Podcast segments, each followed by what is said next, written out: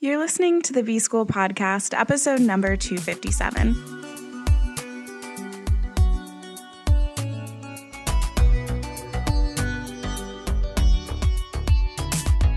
Welcome to the B School Podcast. I'm your host, Taylor Elyse Morrison, and I'm sharing my journey of learning, unlearning, and growth in the hopes that you can do the same. So it's Tuesdays, and on Tuesdays, I do exactly what I say in the intro share something that I've learned, unlearned, or a way that I'm growing. And today I want to talk about what I've both learned and unlearned about content. So you heard the intro. This is episode number 257. And by the end of the year, I will have published a podcast episode every weekday of 2019. That's a lot of content in and of itself. And then you think about the content that I've created on Instagram, some of the things that I've had to create, whether it's for a course or for speaking at an event, all of the content that I've created for inner workout.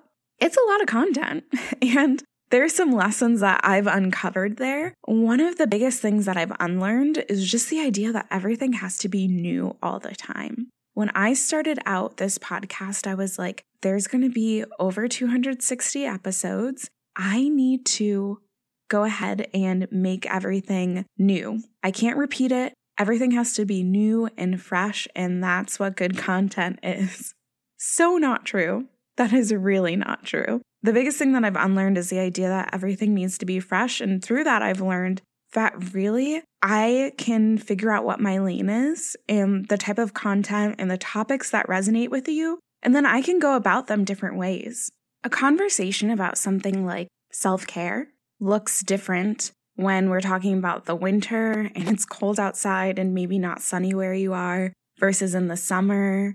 It looks different based on the seasons of life, or when you think about something like goal setting. The way that we're going to talk about goal setting in January is going to look vastly different than what the conversation about goal setting is in July when we've been going at it for six months and maybe we need more of a pick me up or a need to return. And so I've really discovered, and not discovered, but I guess realized for myself, and maybe in some ways learned the hard way, that it's not always newer is better, but it's going deeper. And so while I still like to talk about different topics, I find that it really tends to fit into certain buckets. And then based on those buckets, I can play around a little bit depending on context, depending on season, depending on what's going on culturally or politically or whatever. But for me, it's less about making everything new and shiny and more about changing the message, refining the message in a way that it's really going to resonate with whoever's receiving it. That being said, another thing that I unlearned was that more is better. Now, I didn't set out to do a podcast every weekday of 2019 because I thought more was better. I did it because I thought it would help me really practice consistency and also because it fit into the way that I engaged with other content. There are daily podcasts that I listen to, and I really value listening to them, but I found that a lot of them were more news oriented and there wasn't really a daily personal development podcast that I could listen to. And so daily was something that was really good for me. But then I found that I wanted to go deeper on the topics, and people were kind of binging the episodes anyway, turning them into longer episodes. And so for the way that I was finding I wanted to show up and the way that people were listening, having something not even less content, but kind of less frequency worked better. And I ended up pulling back on the way I chose to show up in my monthly newsletter that used to try and be weekly, but never quite got it there. And as I build out content plans, it's not about having more, it's about being able to have consistent touches that are richer. So that's kind of what I've been learning and unlearning about content. It's really that quality is better than quantity. And to me, it's really consistency is the most important thing.